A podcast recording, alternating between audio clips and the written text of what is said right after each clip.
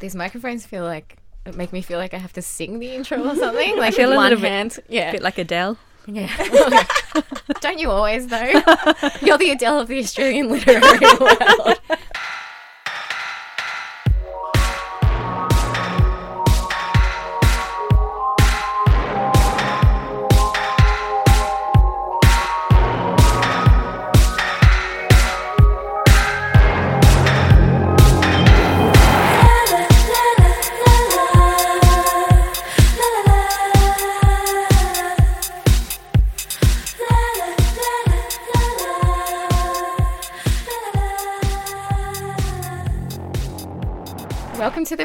Episode of Hysteria, uh, where we focus on women's experiences as creators and consumers of arts and culture. I'm Steph Van Schilt, I'm Veronica Sullivan. um, and we're the hosts of Hysteria, which is produced by Izzy Roberts Orr. Uh, today we have the excellent Hannah Kent on, but before we get into grilling her, uh, I thought we'd kind of talk about and introduce the podcast a little bit. So Izzy and I have been talking about this for a little while um, via the rereaders. Izzy is the producer of the rereaders as well, executive producer, that is. And when Dion and Sam, my co hosts at the time, were away, we decided to get an all women panel in. So we had um, Ev from Pikelet, the musician, and Brodie Lancaster, the all round amazing critic, cultural critic. Uh, and that kind of spurred us on to make it a more regular thing.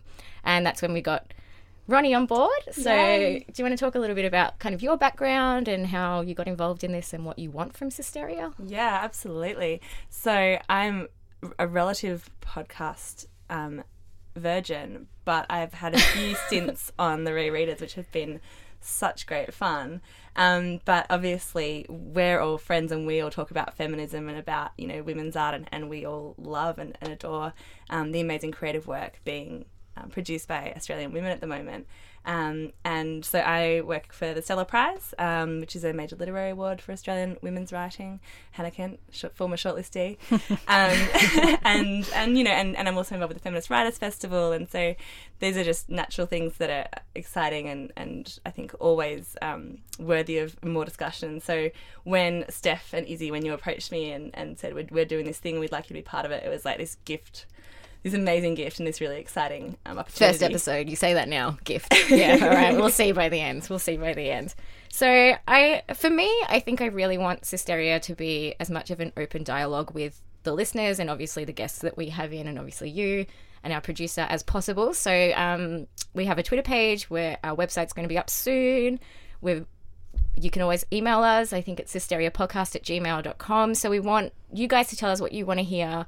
Um, we also have a section towards the end, Arrogant Aunts, where you can ask questions that we can respond to. So uh, it's very much about it being kind of a push pull. I don't think any of us are pretending that we're authorities on anything. It's about being inclusive and open, um, as inclusive and open as possible, I think. Mm, and just like kind of recognizing that often there are barriers um, that spring up in particular for women to access various kind of um, areas of, of you know culture and society and, and trying to break those barriers down. Absolutely. Um, and we're not going to pretend that, as I said before, we're any experts or anything, but um, that in itself will kind of, I think, hopefully open it up to for people who maybe suffer from anxiety or imposter syndrome or the like that you know you're not alone we're not alone.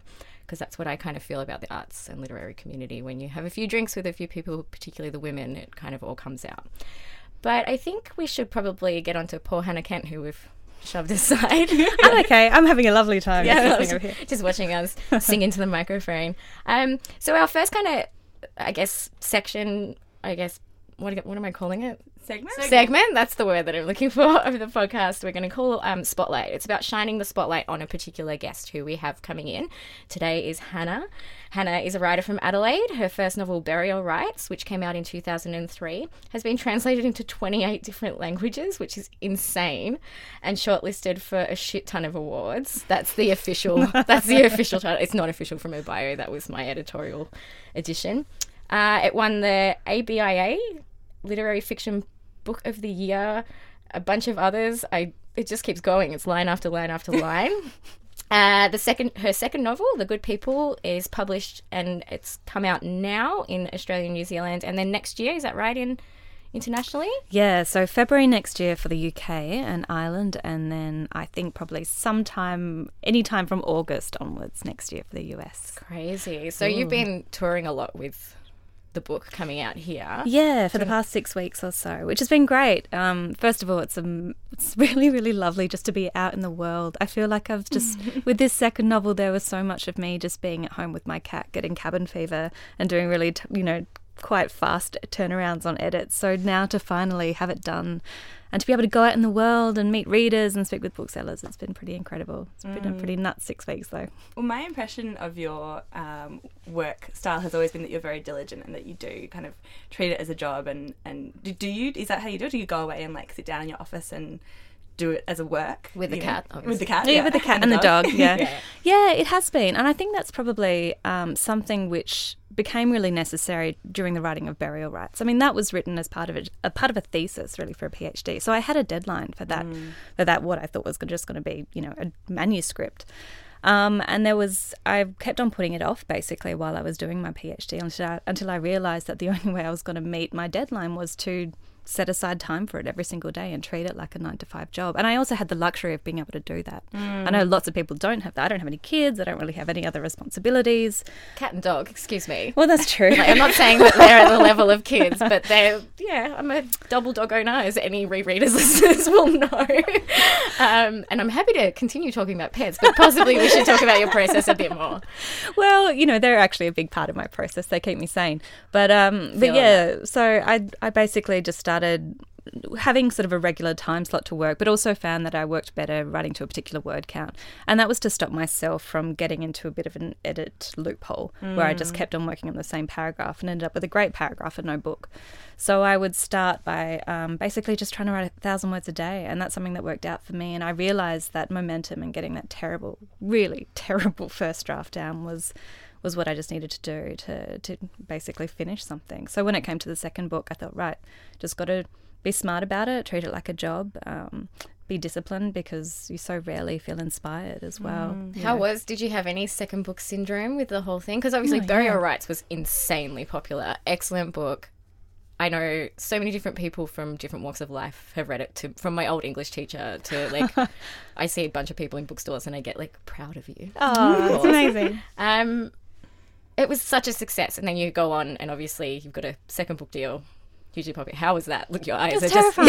it's terrifying. Of course, it was. You know, I'm really human, and it was the success of Burial Rites was wonderful, and I'm still hugely grateful for it, of course. But it did mean that I had a few really anxious months where I was thinking, far out. I don't know if I can swear on this podcast yet, but that was not the words Yeah. that Oh, went yeah, through my mind. swear away. For it. I was like, holy fuck. How do you write a second novel, especially when you know that there are people there who will read it? Whereas previously, you know, four people, two examiners, my parents, they were probably the only ones going to read it.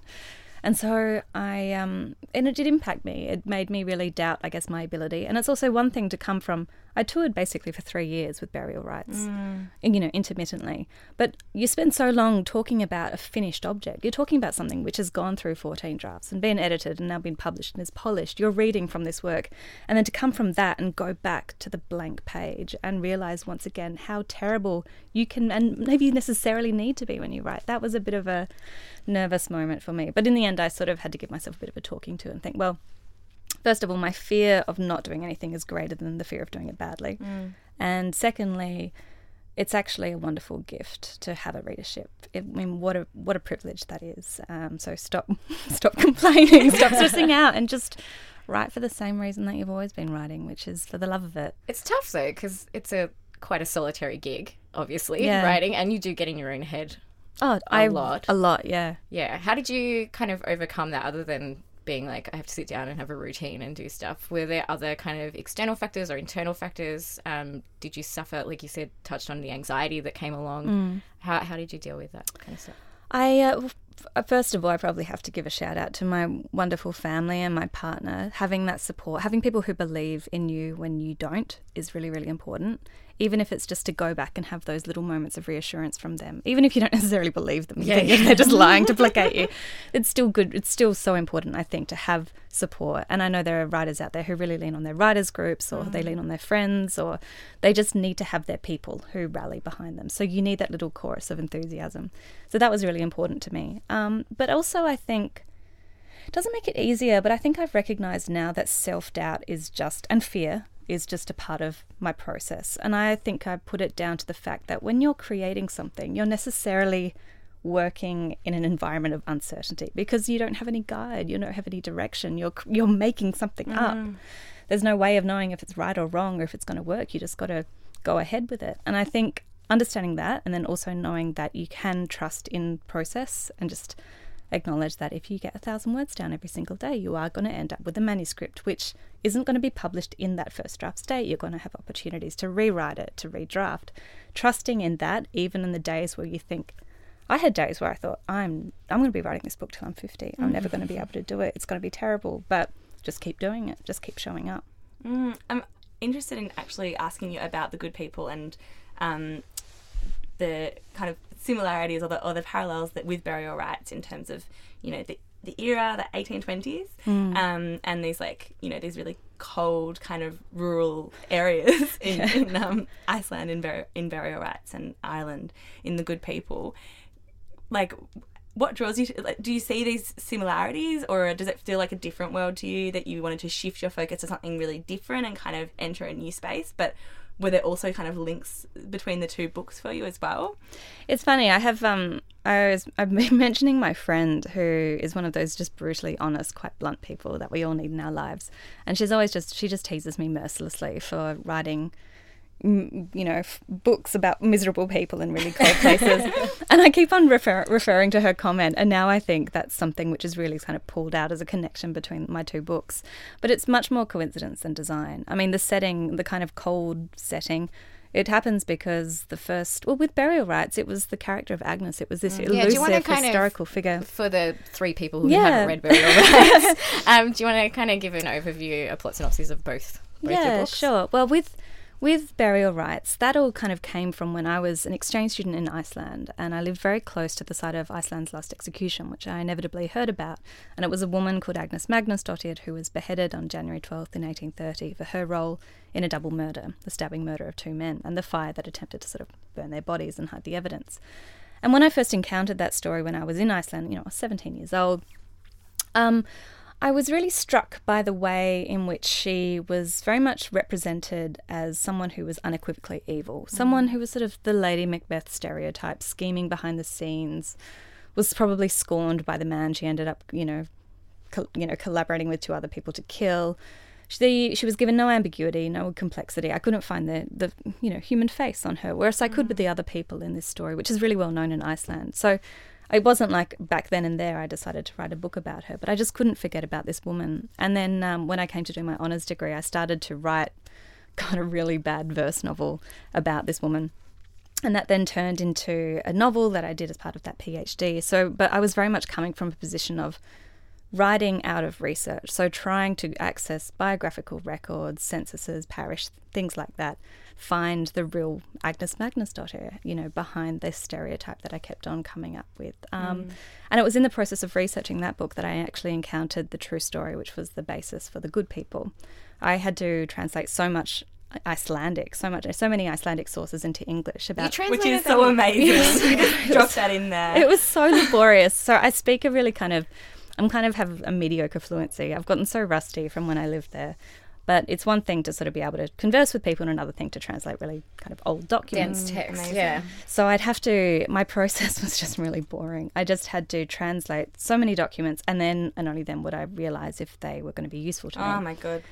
And one day I just kind of had enough and I thought, oh my God, I just want to read something in English um, just for ease of understanding. So I went to the library at the university and I found a whole bunch of old British newspapers. And my thinking, which was pretty piss poor, I knew I wasn't going to find anything. But I thought, well, if I read a whole bunch of uh, like crime pages, sometimes they commented on overseas capital punishment, things like that. Maybe they'll mention Agnes Magnusdottir. And of course, I didn't find anything. But as I was reading these articles, I did come across this fascinating little story about a woman called Anne Roche who was described as being of advanced age. you know, she could have been 40, I think. But um, in 1826, who had been accused of a really serious crime. And her, it wasn't so much the accusation or the charges that had been brought against her which fascinated me, because I was encountering these sorts of stories, you know, all day. It was her defense. She described herself as a fairy doctress and said she couldn't be held accountable because she was only trying to banish a changeling.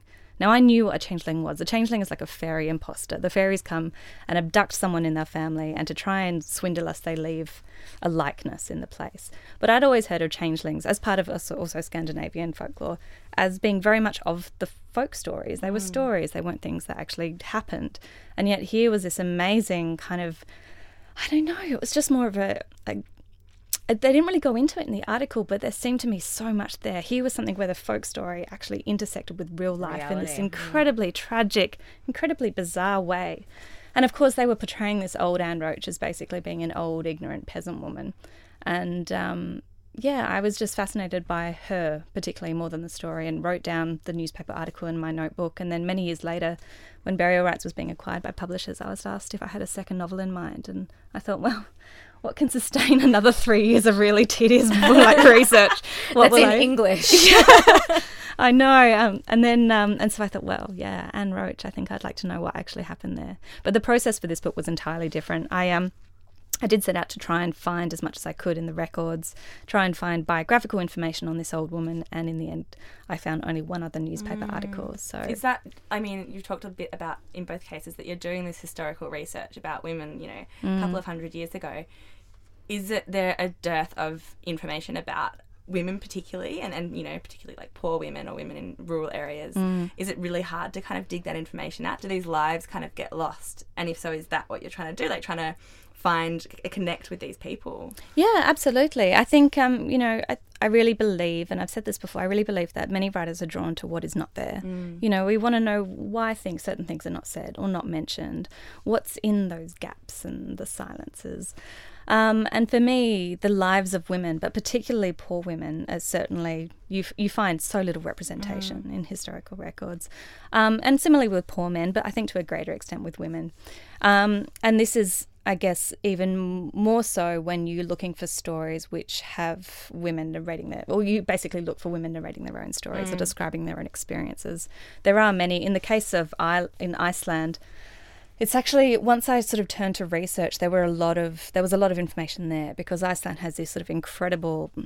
They just have preserved so many records, and they used to have this wonderful practice of priests going out to farms every winter and speaking with every member of the household and writing their age and their character and their level of literacy. And you've got all of that information there, so you can draw certain connections. But in the case with Ireland, because of, I guess, the way in which the English have also come in and changed place names and recorded things in English, which are d- completely different in Irish, I found it a lot harder to navigate. Oh, that would just be a mess. But in both cases, you see, it was a mess. But in both cases, you do see a real just just an absence of mm, particular kinds mm. of narrative. And I think a lot of has been made about women in history, but I would also I think poverty is crucial. Mm. I think mm. when people, particularly who are illiterate themselves, yes. as my characters were, you have no means of really trying to understand the lives that they lived and what they believed. It's all hearsay or it's all coloured through various lenses of prejudice. Mm.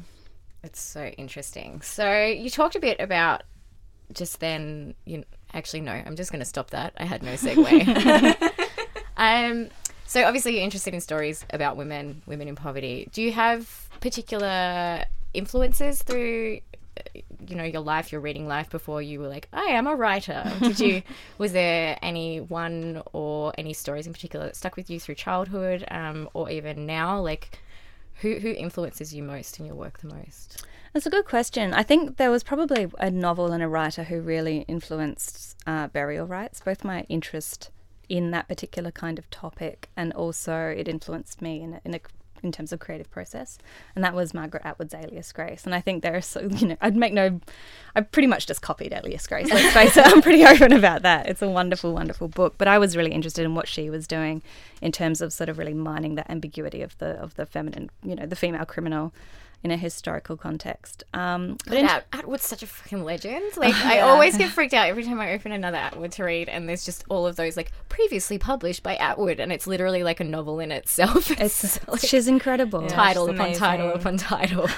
I've had like these funny run-ins with Margaret Atwood, um, that none, none of which I can be proud of. I remember once watching her at Adelaide Writers Week, which was the one and only time I fainted in public, and I was wearing a dress. Connected. so overcome. I came to to the like the sultry overtones of Margaret Atwood's voice while being, you know, like having my dress shoved down by a bunch of lovely old ladies. And the second time was in uh, when I was at Edinburgh Writers Festival, and I had a giant suitcase because I just come off tour in the U- in the US or somewhere. And um, Margaret Atwood was trying, just very patiently held the door open for me, but I was so flustered. At Did you faint my- again? like, oh, I was just like, I was so sweaty and hot and jet lagged. I'd just come off like a 12 hour flight with this massive suitcase, which I'm trying to jimmy into this tiny Edinburgh hotel elevator. And Margaret Atwood's kind of just staring me down, holding the door open. I'm like, sorry, I'm pretty encumbered. I just remember I love you. Oh. oh my god! I know she was just like nodded and then left. And then I also saw her again at that festival eating a mandarin in the green room, and I was just the creep who That's a watched great story. who watched the woman eat the mandarin. my, one of my favorite um, literary kind of lore is um, a story of Tim Winton eating a banana in the shower in Auckland after a writers' festival tour and just crying with exhaustion as he eats his banana in the shower, which I think is like an incredible image. But I do like Margaret Atwood. I was going to say, I think I. I prefer I prefer to watch Margaret Atwood eat it. I don't think I want to watch Tim Winton showering and eating banana. No. Either of those things, both of those things. No, thank you. Um, so when we're talking about your your history, so now you're primarily known as an author. Your books have been incredibly successful, but you also have a history, which is how both Ronnie and I know you. Um, so yeah, Ronnie goes by Veronica and Ronnie, so everyone has to get used to that. Um, is through your amazing work with Kill Your Darlings. So you're the co-founder of Kill Your Darlings. Um, did you want to talk a little bit about that and how that came about? Yeah, look, Kill Your Darlings has been one of the longer passions of mine in my life. Um, we, it was started in 2009. Um, I, Rebecca and Rebecca Stafford and I we met at Australian Book Review, where I, she was basically my boss. I was the work experience kid, and um, and we thought that there was a real there was space for a new journal that would publish early career writers alongside more established writers and would have a particular kind of editorial rigor. Um, and so we just were basically really naive and really enthusiastic. And the fact that we were kind of ignorant of a lot of the problems that journals face or just the simple day to day problems and difficulties of running a small business, you know, basically meant that we just forged ahead despite a lot of people telling us not to do it. But we were really lucky. We had a lot of support both from writers and other people in the industry early along, which we couldn't have done without. And since that time, um, I've been publishing a quarterly journal of creative nonfiction, essays, commentary, um, reviews, fiction. Did I say fiction? Uh, interviews, and we've also had a website, which, course, you two have been so wonderfully influential in shaping over the years too. But it's really That's the exciting. only reason we got you on. You can go now. You dropped that. Thank you. you know, it's great. We st- I feel like in in many ways that Rebecca and I started with this, you know, with this idea, which we really didn't have, we couldn't really see where it was going to go. But along the way, we've been so fortunate in having so many people come in and lend their own, lend or basically give of their own creative energy and their own originality and enthusiasm and, and certainly hard work and tireless tireless probably very tiresome actually hours and um, and that's what I think has made KYD such a great success it's it's not necessarily the idea that we started with but it's been the accumulated energy that everyone's invested into it so Yeah, I mean, I feel like you've passed that on to other people, which is um, our connection. So I was the online editor of KYD until earlier this year. And Uh, I think I was assistant online. I don't even know what my role was. It was like, yeah. I mean, at some level, you're just like, let's just make up names like roll yeah, yeah, yeah. guys. We just kind of sat down because I started as an intern, and then it was like, oh, this is continuing. This is great. And Estelle Tang and I, she was Yeah. the editor, and we just ran the site um, as well. So that's how we know Hannah. So yeah, I'm great, very grateful for that opportunity. I think it was really excellent. Oh, I mean, it was a complete game changer for me. Certainly, Same. like so many things have come out of Kill Your Darlings for me, and I started out doing the social media, which I was so stoked about, and now I'm like can't think of anything worse. but at the time, you know, it's like this incredible opportunity when someone says to you, "Do you want to help us with this beautiful thing that people read and are excited by?" And it's like, really, I get to be involved with that. It's just, it's like this whole world opens up, and I think so much of that happens in the arts, and it happens, you know, um, in publications, but also in programming and events, and um, yeah, and it just is a really important pathway because it's such a competitive industry.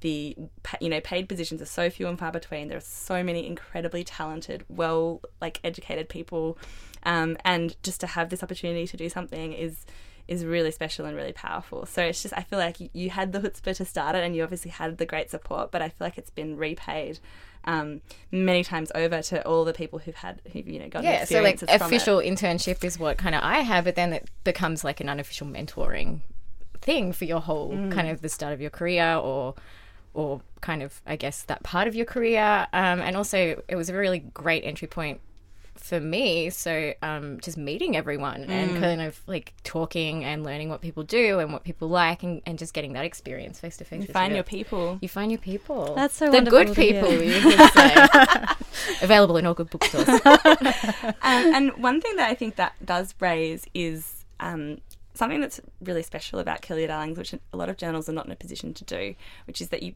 pay your staff.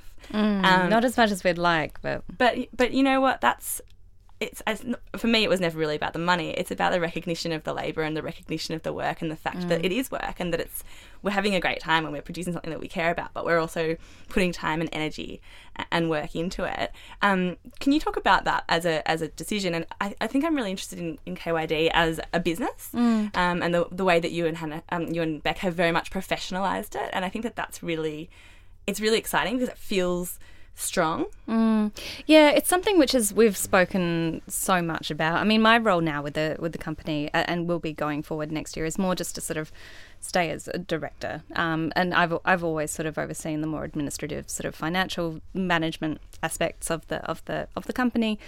Um, which is it's always a really interesting place to be because the work's not necessarily exciting, but it does. In order to do it, you're always reminding yourself of the value in recognizing people's professional input with financial recompense, basically. Mm. And I think it's a wonderful way of legitimizing people's work. I think it's a great way to validate it both for them and also for the wider world, the wider culture. I think it also sets examples. I think when people know that you pay your writers really great rates, and we do, and we have done for many for many many years. And we're supported in that with Australia Council and Creative Victoria. But but even before we had the support we were always really really certain that we wanted to pay people for their work. Mm. Because we need I think you know the argument that Australian artists particularly writers aren't aren't paid for their writing or they're expected to do it for the love of it. That's, you know, that argument's been raging for some time, but it has some really, really salient points. And I think that we we have always really tried to do that, to honour the work that our writers do, to honour the time, to try and facilitate their continued development, which requires money because money buys further time to continue improving.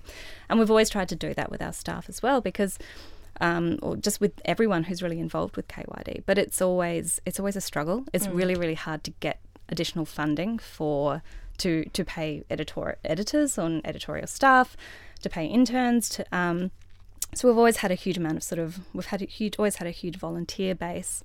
But increasingly, I think we feel quite empowered in, in very much regarding the Kill Your Darlings as a business because we say, okay, if we can develop new initiatives which brings in greater money, then we can slowly start to ensure that our staff are paid for the huge amount of work that they do. It's hard. It's always it's it's such a we've never taken you know KYD is not a not for profit organization, but we treat it like one. Every mm. money any, any bit of money that goes in you know comes into us goes back into investing either in the programs that we do the sorts of ways that we're engaging with the community or ensuring that the people who shape KYD are, are being recognized for that work mm. And yeah, as you say, it's really rife throughout the industry. It's very rare, f- certainly for journals, to pay their staff because many of them are not making any money. Yeah. Um, but even even once you get into professional edit- professional editing, it's very low paid. yeah Um, and yeah, and even um, you know the workforce is predominantly women as well, which I think is is really important to remember. absolutely Um, can you talk about the new model for Kill Your Darlings and what's happening next year with the shift to online only? Yeah, well, this was something that we we've been talking. About both Beck and I have been talking about for some time. We've always produced quarterly journals, which are beautiful. They feature the artwork of Guy Shields, who's another artist that we love to support. We feel really honoured to have his work, um, and yet we realised over time, and we didn't make this. This isn't a hasty decision at all. That if we were to stop printing the quarterly journal and instead invest solely in the online publication of work where we have a huge amount of traffic and quite an increasingly, you know, actually quite unbelievably fast, um, you know, quickly growing international audience, that if we focus on that, then we're going to free up so much more time, so much more resources to be able to publish more writers than ever, pay them more than ever, and also pay our staff more. And at the same time, on top of that, do things like the stuff that we're doing, which is announcing two new awards, and we're hoping to increase the number of those as well and have different kinds of initiatives. So we've got an award for new critics, we've got an award for unpublished manuscripts, both fiction and non fiction, which we're going to open up next year. They're going to include mentorship, cash prize. We just see it as okay, if we were to hold onto the journal, it would be out of sentimentality, mm. really. If we can sort of see KYD as this continually evolving beast and we can move with the times and just fo- keep our kind of focus on trying to engage as many readers and writers as possible, then we have to we have to kind of just focus on the online publication. In terms of focusing on kind of readers and writers, obviously started up by two women coming from a background um, in a kind of more traditional literary publication. Um, did you set out to kind of gender the work, or was that ever kind of part of it? Was it ever, you know, focused on women more than than not, or was that just kind of not part of? It wasn't supposed to be that political for you it wasn't certainly this the central focus of what we wanted to do, but I think it was an inevitable part of both of us being women, both of us also really enjoying the work of women. Um, not necessarily because they are women, just because we seem to both of us read a lot of female writers. I think it was just um, something that probably started out to be more of an organic thing. And then as uh, awareness increased through things like the Stella Count, we became a little bit more militant about ensuring that we had you know, a, a, whole equal amounts of writers male, equal amounts female, but also, you know, within that, trying to actively seek writers from rural areas as well. Um, so diversity of voices is something that is really important to us, and within that, I think there is also a constant struggle to try and ensure that we have enough female writers, but also particularly. Um, you know, trying to encourage writers to pitch to us. We noticed really early on that all our pitches, about 90% were from men and sometimes they were really half baked. Mm-hmm. But obviously, mm-hmm. I think we live in a culture where men feel like they can give it a go, and women are much more likely to self criticize and to kind of hold out until they feel that something's entitlement ready. comes to mind. You know, I didn't want to spell it out explicitly, but you know, I think I think that's true, and I think we do see that a lot in not necessarily the kinds of work that people are writing, but the way in which they engage with literary journals and, mm. and other other places of publication. And that's something that, yeah, so we've been, Estelle Tang particularly was really, really. Um, yeah, well, Pitch Bitch is exactly Tang's yeah. thing. So she really noticed it because we used to have a lot of pictures coming in for online content. So are you open for pictures now? How if there are writers listening to this podcast, how does that process work with yeah, yeah, we are open for pictures. Um, we have, if you go to our website, killyourdarlings.com.au, we have, and go onto the submission page, we have all the various requirements and um, bit a lot of information there about how how to submit your ideas, and we're always on the lookout. That's the extraordinary yeah. thing. It's not that we're ever inundated with pitches and we just think, oh God, I wish people would leave us a note alone. We're always hoping for new voices, particularly people who we've never heard from before. That's mm. really exciting. It's not a bad thing. It's a wonderful part of what we do. So I would absolutely recommend people get in touch. So would I. I think yeah. it's both of us. We're both part of the old KYD family, and think that you guys do really amazing things still. And I'm really excited for the next phase of Your Darlings. I think it's going to be really great. I would also like to stipulate that if you are thinking of pitching, definitely read those guidelines. People yeah. mm-hmm. uh, tend to not. Um, mm. And I think that's also a really important lesson to learn. Also, read the journal. I mm. think that that's the other thing. Um, a lot of those kind of half baked pitches that you were talking about often come from from people who haven't engaged with the text, come along with a sense of entitlement. They're just like, yeah. oh, here's a publication. They pay. Mm, I yeah. will give them. And they send the pitch to 20 different places and have no regard oh, for what any of them are about. It's hilarious. We still receive pitches which is kind of just end in, and we hope that you and your colleagues at Overland, like, dude, you got to change your, you know, italicize bit. But um, but also, you know, I think it's I think it's really really important to um, if you want to write as a vocation that you be professional, and part of professionalism is reading the reading the journals or the newspapers or whatever sort of content that you want to be published in. It's, I mean, why would you of- want to be published somewhere that you don't read? Exactly. Who do you think's reading it if you're not reading it and you want to be the, you know, a writer in it? Yeah. It makes no sense. And same goes for, you know, just general email etiquette and not doing crazy or weird things like, you know, sending us bizarre stuff in the mail, which we still sometimes get. Or if you get even in the process of working on a piece with editors, not kind of just launching to a diatribe of vitriol if you don't like what's happening and understanding that any kind of editorial That's process one is a of the most amazing things I've learned being on the other side of like the writer editor fence, which isn't really, I think, a fence. I think it's just kind of a field where you meet and because editors are like they're there to make it better for you Yeah. for the reader they're not there to kind of criticize or say this is wrong um, if anything i love working with editors particularly when you get good editors and kyd definitely has those um, it's the fact that they're kind of trying to pull the best out of your writing to make it the best piece it possibly can be like yeah, Yeah, they're there's in your no- corner. yeah, absolutely. And I think that a lot of the time, um, when ego is involved, and obviously ego is involved in in um, writing, just in in general, like sending off a pitch to an editor is not a not scary thing. Yeah. Um, but it's kind of like with your second book coming along. You were saying, you know, the blank page, the anxiety. There's a lot of anxiety around this kind of part of the arts, but um, everyone feels it, and it's kind of try and shove your ego away and, and try, I guess. Everyone's Yeah. there to help you out. Um, we wanted to do a bit of a shout out um, where Hannah, you as our guest, will chat with us about something that you think of could be of interest to the audience. So often Australian, sometimes with broader reach, but of, always for the broads. So you've just come back from Ubud Writers Festival. Yeah, which was my first time to this amazing festival. I think it's it was the most diverse festival I've ever been to. Um, I loved it, and I got what I really love about writers' festivals anyway. Both you know attending as a punter and also you know when I'm very fortunate able to go as as a guest writer, is not necessarily seeing the people that I already know of speak and hearing more about their work, although that's always really wonderful. But it's about hearing those new voices and being exposed to writers and poets that you would never otherwise really encounter. And one, someone who I'm still kind of reeling after hearing speak is uh, Emi Mahmoud, who is a writer, US writer, originally born in Sudan and Darfur, uh, emigrated with her parents, who is currently, I think, the individual World Poetry Slam winner. She's 22. She's at an Ivy League college moly. studying like a, a bunch of crazy, difficult subjects. And I heard her speak. I, I went along to a session that was supposed to be a panel session, Daughters of the Diaspora.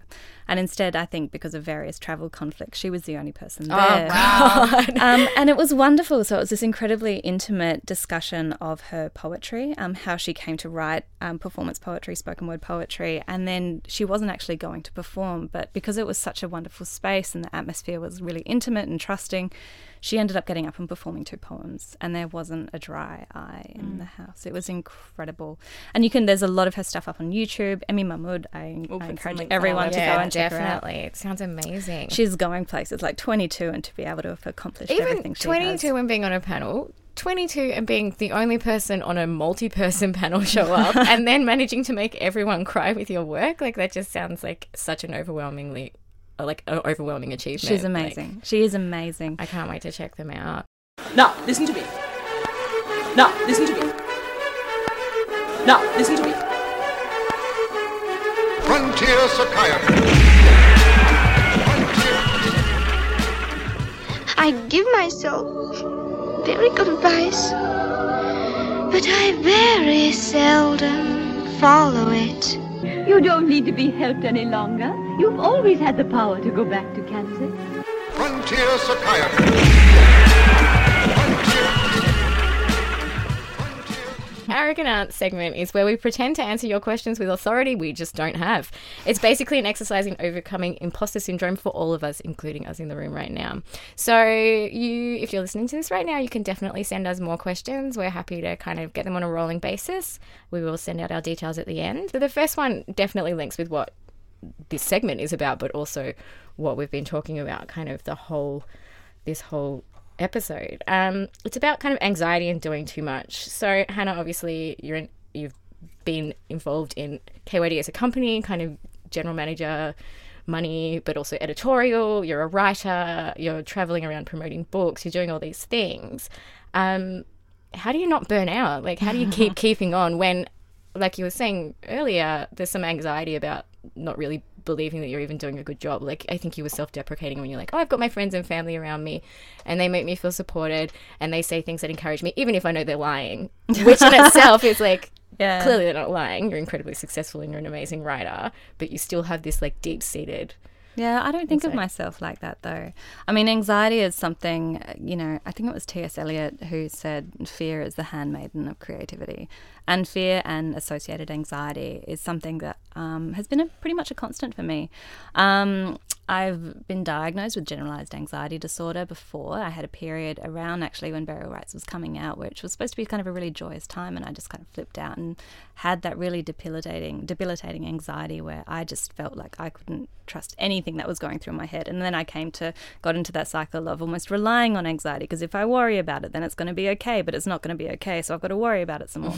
um, and that's and that's always been a very much a, a part something which has come from producing like i said before things which haven't been there before not knowing and putting them into a public arena and not knowing how people are going to judge them and maybe judge you.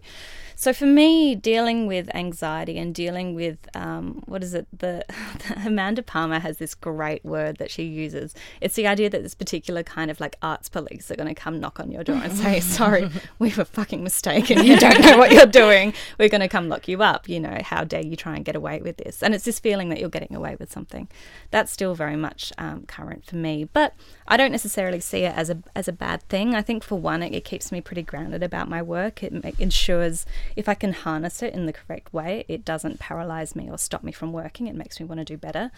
Um, but that i think takes a lot of sort of very conscious negotiation in your mental space and trying to also have the support from your family who say it is in your head you know maybe just keep going. Um, so for me, in terms of trying to not burn out and negotiate anxiety and keep on producing work, for me, it is about acknowledging, not trying to get rid of fear, not trying to get rid of anxiety, but finding a tiny place for it, but not letting it have any control over what it is that I do. Just acknowledging that it's there, that it's part of the process, and then trying to ignore it. which is like a cognitive behavioral approach to anxiety, just in a, bit, Yeah. in a bigger sense. Yeah, I suffer from generalized anxiety. I'm medicated, um, which is not a not public thing. I've said it quite a few times. Um, and I actually suffer from burnout quite a bit. Um, I obviously haven't had the success that you have had, but I do little bits and pieces, and then I kind of flatline and I need to disappear for a little bit. Um, and people in my life are aware of that. Doesn't make me hate myself any less. Doesn't make me think I'm any better at things, but um, it's kind of the cycle, right? You come Yeah. through, and then you you get the energy again. Um, and I like I, I I wish I was healthier at this kind of stuff, and I wish I was better and more well managed with my time. Um, but one thing I do appreciate is talking about it with the likes of you guys, with people over drinks, with people in my life. Um, I think that for a very long time there was stigma around kind of the anxiety and imposter syndrome, whether it is basic at a kind of occupational level or whether it is like a mental health concern. People didn't talk about it. You didn't want to show any failings or, or to act like. But I think the fact that it is a, a bigger open dialogue now is really important. And there's something to say of hearing that other people who are successful do suffer the same things. Not that it's great, not that you wish it upon anyone, but I think that talking about it is really definitely a helpful thing. Um, I would like to recommend exercise and eating well and doing that stuff, it's but yeah, I've People been, tell me that that yeah, stuff is yeah. I've been you know trying, but that's the kind of thing. Like you get anxious about this this stuff, so um, I am trying to do the Pilates and all the the good brain things, but um, often beer is way easier. But Mm. again, vicious cycle. So yeah, I don't really have an answer other than talking and listening, and Yeah, I I think that's really important. But I think it's really powerful to know that you're not alone in this. Absolutely. And that it's, you know, incredibly common. It doesn't mark you out in any particular way. It doesn't mean that you're incompetent in any way. It just means that, you know, you're probably just a really sensitive person. Like I think a lot of people who have anxiety are. And that's fine. And that's not going to necessarily impact on your creative process. But I think, like you said, knowing when you need that quiet time, know when you are when you are at risk of burnout or your anxiety is going to sort of escalate to something which might be less manageable, and recognizing that you need your space. You know, you need your downtime or your little furry friends. It's okay Pets to say no. Yes. Yeah. Oh my god. Yes. Again, don't me. Yeah. That's a whole other podcast. Again, my, I feel like my dogs are my therapy. Yeah, so Animals, it's all my sure. pets. Um. and What about you, Ronnie? What is your response to burnout and I mean, I taking think too much the on? second part of that question is the one that resonates with me the most, which is taking too many things on and, and trying to juggle lots of different stuff. And Well, so- yeah, the ability to say no is a thing that Yes. women also don't do very often. Yes, Like, women, and also in the arts when everyone's everyone's doing a bazillion things, everyone's doing volunteer work. It, it feels like everyone's you know twenty years old and running a magazine, and it's just it, it, it feels like everyone else is doing it all, and it's like, well, if I don't say yes to this thing, I'm gonna fall behind, and no one's gonna ever ask me to do anything again, and I'm gonna miss this opportunity the one time that it came around, and so. For me, figuring out that that was not the case was really, really important for, for, because for a long time I was saying yes to everything, um, and it was not sustainable in any way. Um, and the and you know that was was work. It was um, my personal writing. It was uni. It was KYD. Was volunteer work. Um, and sort of figuring out that I had to set for myself a hierarchy of what was important and figure out how to prioritize and stick to that no matter what. So like I was like, you know what, my job has to be number one because that's how I pay my rent. And if I can't keep that going, then I'm really screwed. And then you know other things might fluctuate around in there, and uni's n- never as high as it should be. But um, just having a kind of system for myself about knowing what I value and what I need to prioritize really, really helps. Um, Yeah. So that's the main thing for me is just like figuring out. I don't even write it down; it's just in my head. oh, really? Yeah. Oh, I've got mm. lists everywhere. I'm a Yeah. crazy list person. Me too. I'm a crazy list person. I have to have my list. But I recently also heard this thing which I've just started doing because I find it really hard to say no to stuff. I'm getting better at it because I realize that I'm actually letting people down more when I can't do the stuff that I've mm. committed to. So easier just to say no in the first place. But also, um, someone recently said that if you wouldn't be able to fit in time to do it next week, don't do it. Mm. Unless it's something that you really, really want to do. But if it's just a request that someone's putting in, whether it's an appearance or a speech or to write an endorsement or anything like this, if you can't, if you wouldn't be able to find time with it within the next two weeks, you're not going to be any more free six months down the track. And that's been a pretty powerful reminder yeah, to me and to I be think able it's to say like no. um, reconciling the, the idea that you can't say no without the guilt. It's like Yeah. you're not going to offer them exactly what they want. So step back, say no, works out better for everyone. in the end. Absolutely. Yeah. Well, we are so glad you said yes to come into the first episode of Hysteria. Thank you so much, Hannah. Thank you for having This me. Thank you, really Hannah. It's been fun. fantastic, and it's just really nice to catch up with Hannah as well. I know. Lovely to see you guys again. Hysteria is created by women for women, but also anyone who wants to listen, really. We'll be offering links to all the stories we've talked about on our website, hysteriapodcast.com. You can subscribe to our podcast on iTunes and follow us on Twitter at HysteriaPod. This podcast was recorded on the lands of the Wurundjeri people of the Kulin Nations. We pay our respects to their elders, past and present, and to the elders of the lands this podcast reaches. We're supported by Creative Victoria in partnership between the Melbourne Agency and Kathleen Syme Library. Our incredible theme music is by the amazing Rainbow Chan. The song is called Last and it's available on her brand new record Spacings. Thanks for listening.